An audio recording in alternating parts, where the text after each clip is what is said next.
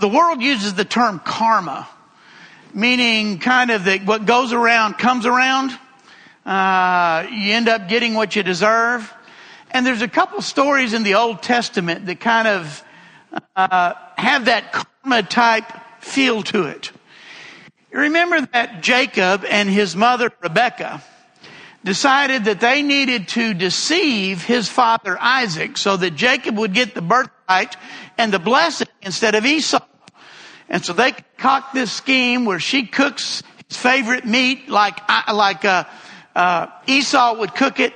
And they, you know, put animal hair on, on Jacob so that when Isaac touched him because he was going blind, he would think it was Esau. Then, you know, he stole the birthright, stole the uh, blessing from, from Esau. And then he remembered that because of that, Esau said, I'm going to kill him. Next time I see him, I'm going to kill him. And so mama says, you better get out of here, Jacob. and says, you need to go back to my homeland, to my family. And so he does. And he goes and he meets with his, uh, I guess it would be his uncle Laban. And uh, Uncle Laban has a beautiful daughter named Rachel.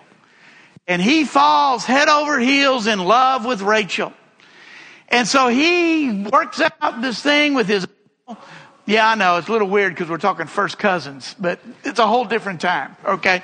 But anyway, so, uh, they work out this whole, you know, that he's going to work seven years and then he'll get to marry Rachel. And so he works the seven years and they go through and they have the wedding and all of that. And then they go have their honeymoon night and it's, I love the way it says, you know, in the morning, lo and behold, there was Leah. Laban had pawned off his oldest daughter who apparently, let's just say, Oh Jacob, the deceiver, the deceived. Now, I don't know about you, but I don't like being deceived. I don't like being tricked. Uh, I like watching other people get tricked. There used to be a show on TV, TV bloopers and, or uh, TV, I got it right here. Practical jokes and TV bloopers. Yeah, that was it. Remember that? And I used to watch it. That was pretty funny. I liked it because sometimes they'd play pa- practical jokes on, on famous people, you know, and that was all funny. And many of you will remember Bubba Smith. Uh, Bubba Smith was a huge football player, played defensive line, I think for the Baltimore Colts, if my memory serves me right. But he was, he was just a giant of a man, but was generally a nice person outside off the football field. Uh, and so they were going to pull some of his buddies, football buddies, were going to pull a joke on on on him. And what they decided they were going to do is they were going to send out send him an invitation to a costume party. And they actually sent him the costume that he was supposed to wear. And I don't remember exactly what it was, but I think it was a bunny suit that included tights. Uh, and, you know, I, I'm trying to get the vision out of my mind, but that's what I recall. And so Bubba Smith comes into this, you know, costume, and he's the only one in in costume. And it was pretty funny until the moment Bubba lost it. And he went out of his normal nice band mode into his defensive lineman mode. And people were scattering everywhere because he was, he was not too happy. Now I like watching that about other people. You know, that, that's, that's funny. If somebody pulls a prank on you, I'll enjoy that. I don't like it so much when it's me. And we certainly don't like it when we are flat out lied to and deceived. You know, there are times in, uh, in my life, maybe in business or whatever, you know, somebody promises you something and it's just absolutely not true. And you find out later. You know, that's what happened to Adam and Eve. Well, Eve more so than Adam, but Eve. She's sitting there in the garden and the serpent says, are you not supposed to eat of this? Nope, not supposed to eat of that. God said we can't eat of it. Why not? Well, God said if we eat of this, we will surely die. And the serpent said, Oh, no, you won't. You won't die. It's no big deal. God just doesn't want you to be like Him. And so we know, of course, that Eve ate of the fruit and the consequences of that. You know, the New Testament has a lot to say about being deceived or deceiving ourselves, as the case may be. I normally don't do sermons like this. Some of you think I normally don't do sermons, but I normally don't do them just like this, where I kind of pick out a word and we just jump from and look at them. But that's what we're going to do tonight. We're going to look at several verses in the New Testament that have to do with being deceived. Because we don't want to be deceived when it comes to important matters. The first verse I'd like to look at is 1 John chapter 1 and verse 8. And that is that we should not be deceived. And I don't know whether you're going to be able to read those or not. I may have, may have chose the wrong colors. But it says we should not be deceived that we have no sin. And so in 1 John chapter 1 and verse 8, he writes, If we claim to be without sin, we deceive ourselves and the truth is not in us. Now, the problem is, is, is most of us would probably not say to ourselves, well, we, we don't sin.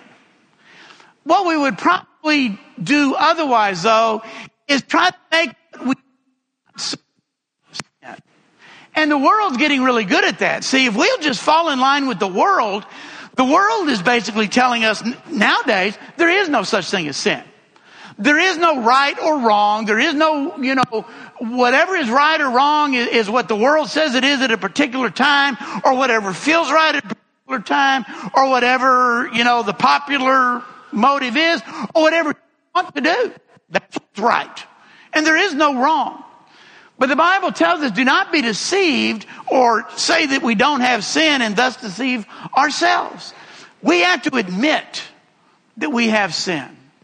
You know, I've told you before that a lot of times when I talk to, especially really young, younger children who have expressed a desire to be baptized, you know, there's, there's a fine line there.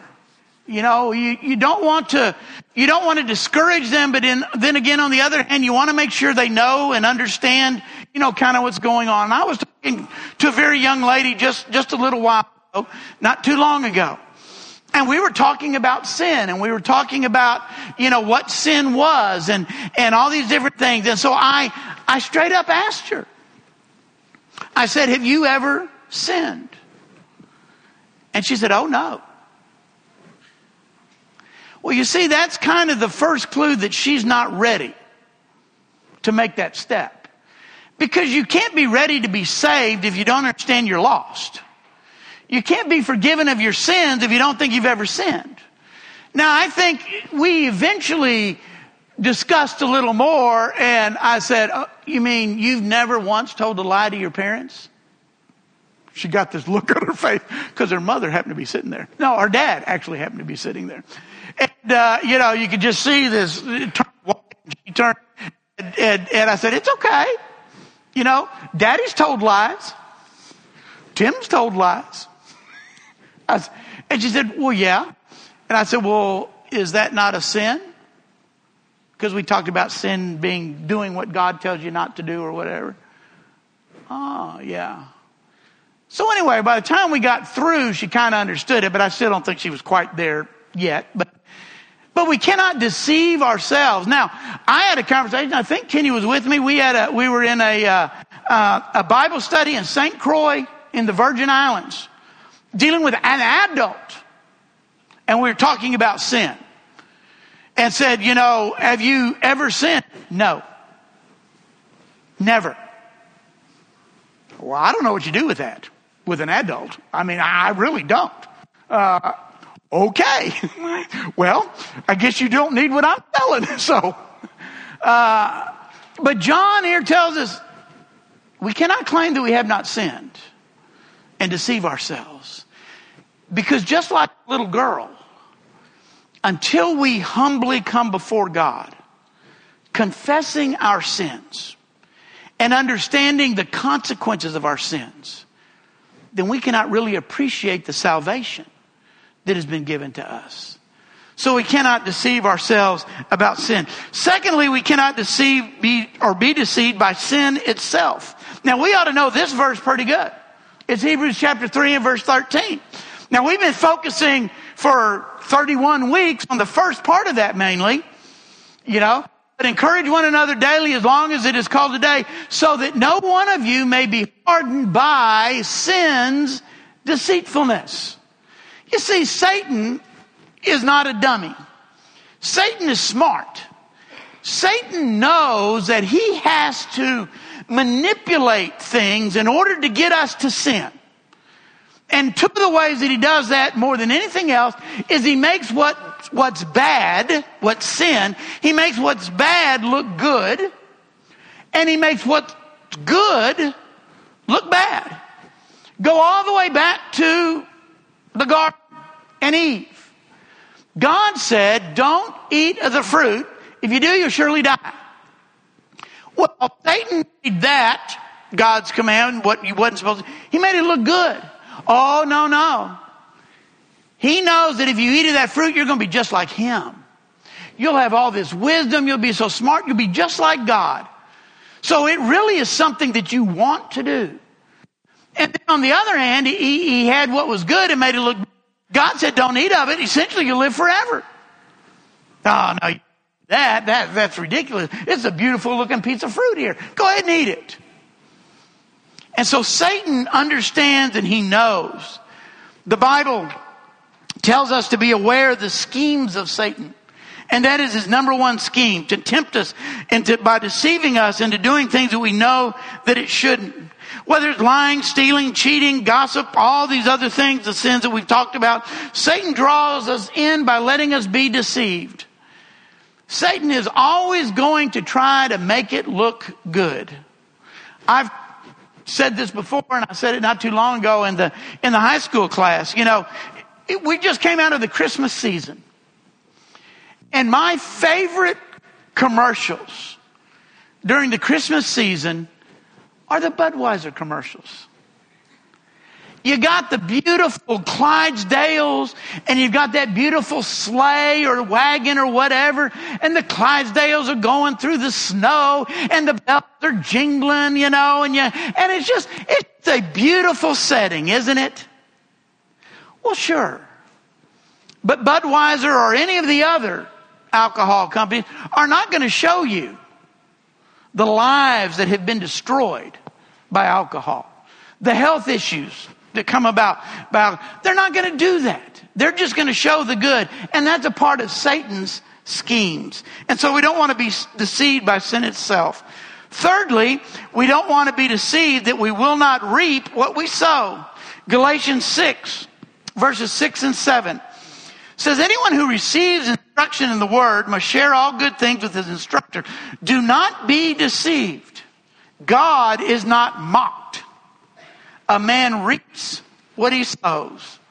Satan tries to tell us that we won't get caught. It's a victimless crime or sin. Nothing's going to happen. And we begin to listen to that. We begin to think to ourselves, well, if I do, yeah, then I probably won't get caught and there won't be consequences to it or whatever. But most of us have been there and done that and know that's not true. You can't hardly do anything without getting caught, especially today with cameras and phones and everything, text messages that never go away and email that, you know, you think you've destroyed and they're still, yeah, nothing goes away. And we reap eventually what we sow. Some of you remember the story about the, the lady that was a member of the Symbionese Liberation Army. The SLA, wasn't that the one, Patty Hearst and all of that? But she was a part of that and been involved, not necessarily in actually killing somebody, but in, had been there when that had happened.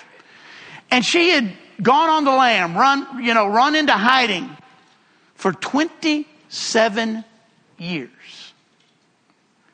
I am sure that she thought, got away with it. No, they're never going to find me. 27 years. She married, had a family. She was the soccer mom person, you know, kind of. And then one day there was a knock at the door, and it was the FBI come to haul her away. You reap what you sow. Paul tells us in Thessalonians, don't listen to those people who say, just because God's judgment hasn't come swiftly, that it's not going to come at all. Because to God, a day is like a thousand years, and a thousand years is like a day. But there is coming a time, Paul says, when God will judge the world. And we may, we play here. I might be able to fool all y'all. I might be able to fool myself. I might go to my grave fooling everybody. But I'm not fooling God. And maybe I didn't, I always get this wrong. Maybe I didn't reap what I sowed so much here on earth. But in judgment, we'll reap what we sow. That 73rd Psalm, you know, where, where, where the writer says, I almost slipped, I almost, I almost lost my faith. Because people weren't reaping what they were sowing. I looked around and all the wicked people were getting rich and had all the blessings. And here I am. I've been serving God my whole life and I got nothing but misery. Nobody seems to be reaping what they're sowing. And then he says, but then I remembered that in the end, their way is disastrous. And in the end, in my way, God will bless me. So we cannot be deceived that we will not ultimately reap what we sow. Fourthly, we should not be deceived that we are wise. In 1 Corinthians chapter 3 and verse 18, Paul writes, Do not deceive yourselves. If any one of you thinks he is wise by the standard age, he should become a fool so that he can become wise. What the, okay, let, let, let, let I'm going to do a Norman. Let's read that again. Except I already closed my Bible to that verse. But we're going to get back there. Do not deceive yourselves. If any one of you thinks he is wise by the standards of this age, he should become a fool so that he may become wise. And what Paul is saying here is, you know, human wisdom, human knowledge, human understanding can only go so far. It cannot explain the depth of God's power. It cannot explain. I don't know about you, and I don't consider myself to be a smart, wise person. Amen? Yeah, thank you. All right. You know, but I know some things. But it is difficult for me to grasp the idea of eternity. I mean, on the surface, I understand it. Eternity, forever, you know, okay. But to really understand it, I'm not sure our human minds can really get around that. We've talked about this and talking about the incarnation. Jesus being all God and all man. Not some God and some man, but all God and all man. That just makes my head explode. I cannot understand it because it's not within me to understand it. God, no matter how smart we think we are according to what the world says, we need to become dumb so that we can become wise in God's eyes. Remember, Paul also said that God chose the foolish things of this world to, you know, bring about salvation and different things like that. Things that man would, if man was going to devise a scheme of redemption, all the, we're, we're going to have a great think tank, okay? sin problem. We got to figure out what to do with this sin problem. So we get the wisest people in the world. We bring some of them back from the dead. Okay, we get Socrates and we get uh, uh, who's the really smart dude? Yeah, Plato, but uh, Einstein. Thank you. Yeah, that really smart dude. Like I said, I'm smart. uh, you know, and so we just get some of the some of the some of the geniuses of the world and we block them in a room and we say, okay, y'all devise a scheme by which man can be redeemed from its sins. You think they'd have come up with the plan that God came up with? Not a chance. Not a chance. And God wanted to be essentially simple. Jesus Christ and live by faith. Wow. Wow. That's, that's just not complicated enough for us. I want something more complicated. Sometimes we get like Naaman. You know? The prophet said, go dip. He got leprosy. Our prophet says, go dip in the Jordan River seven times. And Naaman said, I ain't doing that. I'm going off. And the servant said, dude. Well, he didn't say dude. He said, sir, if he'd have told you to do some great feat, if he'd have told you to go capture some city, if he'd have told you to go, you know, rescue or do that, you'd have done it in a heartbeat. So why not just go dip in the Jordan River seven times? What can it hurt? Again, I'm paraphrasing. It was a little too simple for Naaman, but he took his servant's advice and he did it. We don't want to be deceived that we are wise by worldly standards. Also, we don't want to be deceived by riches. Matthew chapter 13 and verse 22. This is in the uh, parable of the, uh, of the sower. Get to Matthew. And Jesus is explaining those that fell among the uh, thorns. It says, the one who received the seed that fell among the thorns is a man who hears the word, but the worries of this life and the deceitfulness of wealth choke it, making it fruitful. And it might not just, it might not be money, it might just be possessions, it might just be any material earthly thing that we think is going to bring us ultimate happiness. Now, are there things that bring us some joy? Yeah. Come on. Yeah. I mean, there's things that bring us some joy we put all hope, if we put all of our, our dreams in those things, it's going to be a very brief moment of pleasure and joy. You know, that's what Jesus was saying when he said, don't store up for yourself treasures on earth where the moth and the rust and the thieves come in and destroy. You know, all those things that we have may provide us some momentary joy, and that's fine. But we can't find our ultimate joy in that. Otherwise, there will be no joy when those things are gone or when we're gone and somebody else is enjoying those things. We need to put our trust and our, make our treasure in heaven where those things will not come and tear us down. Riches and fame and power, they can't keep us from plane crashes, and car wrecks, and different things. I don't care how much money you have. You can't keep cancer away. Now, maybe if you got more money than somebody else, you might be able to get better medicine. You might be able to prolong it or whatever. But in the end, you can't. It doesn't do those kinds of things. So we have to have our hope where it ought to be.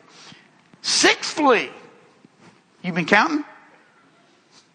Sixthly, we do not want to deceive ourselves and be hearers only. James chapter 1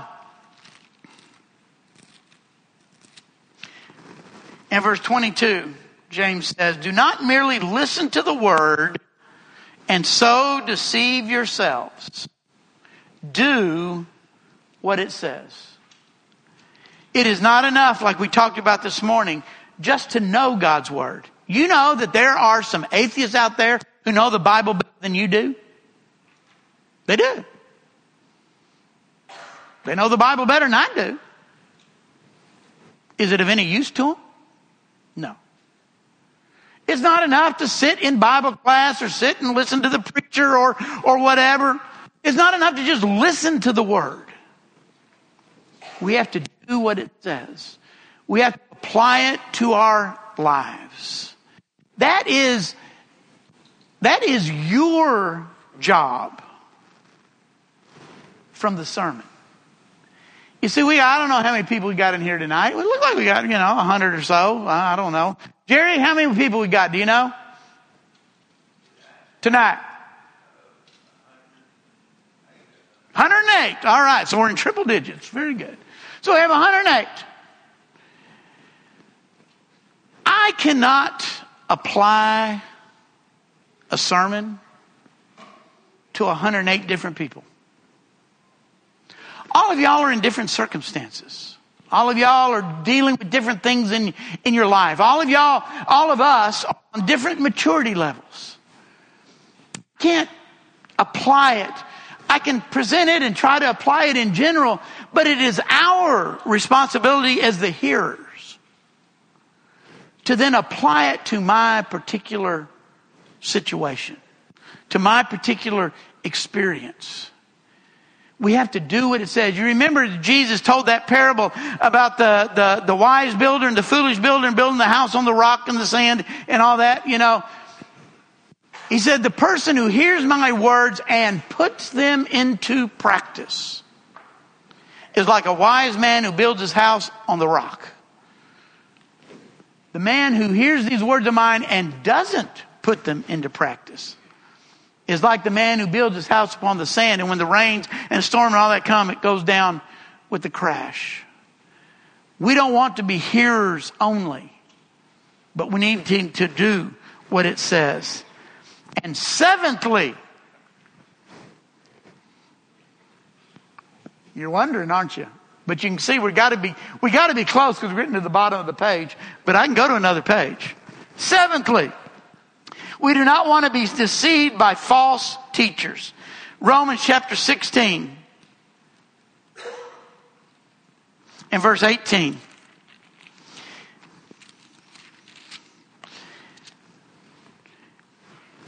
Paul writes, For such people are not serving the Lord, but their own appetites. By smooth talk and flattery, they deceive the mind naive people.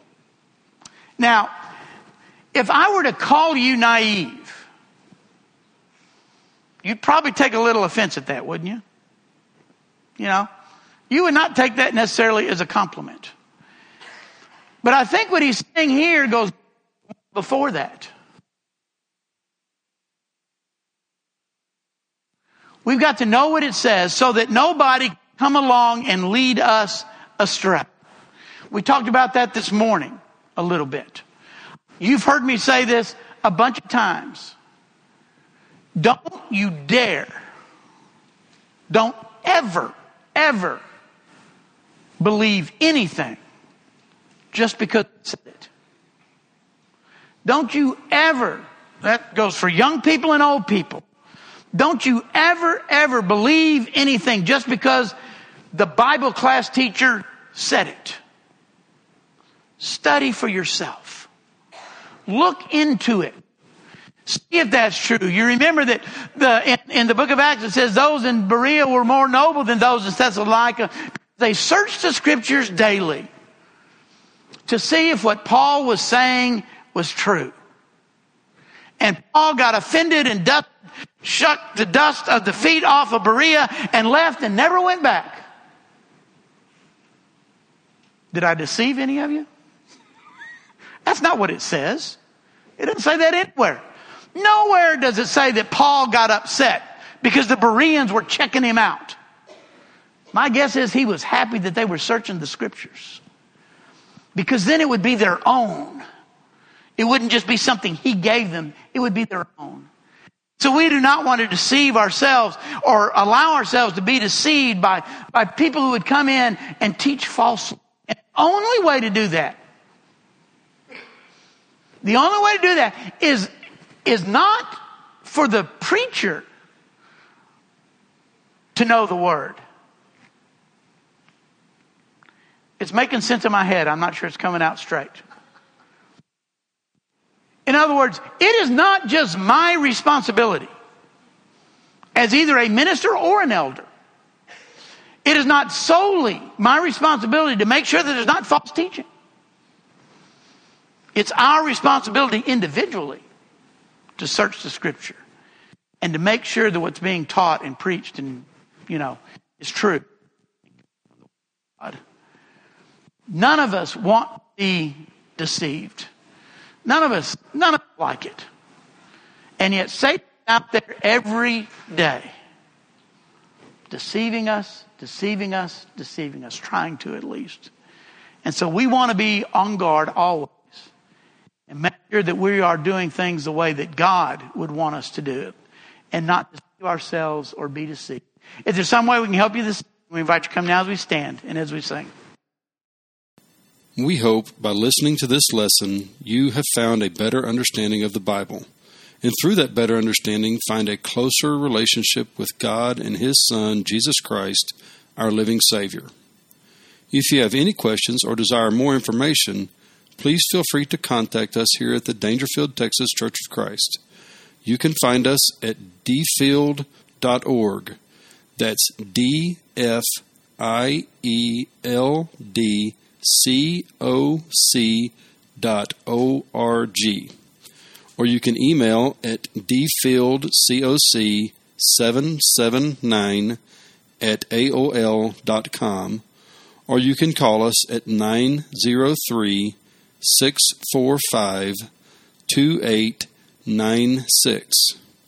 If you are local to the Daingerfield area, we would love an opportunity to meet you and encourage you in person at 818 West W.M. Watson Boulevard, Daingerfield, Texas 75638. Our meeting times are Sunday mornings at 9:30 a.m. for Bible class and 10:30 a.m. for worship service. Sunday evening at 6 p.m. for worship service, and Wednesday evening at 6:30 p.m. for our midweek Bible class. Grace and peace be with you always.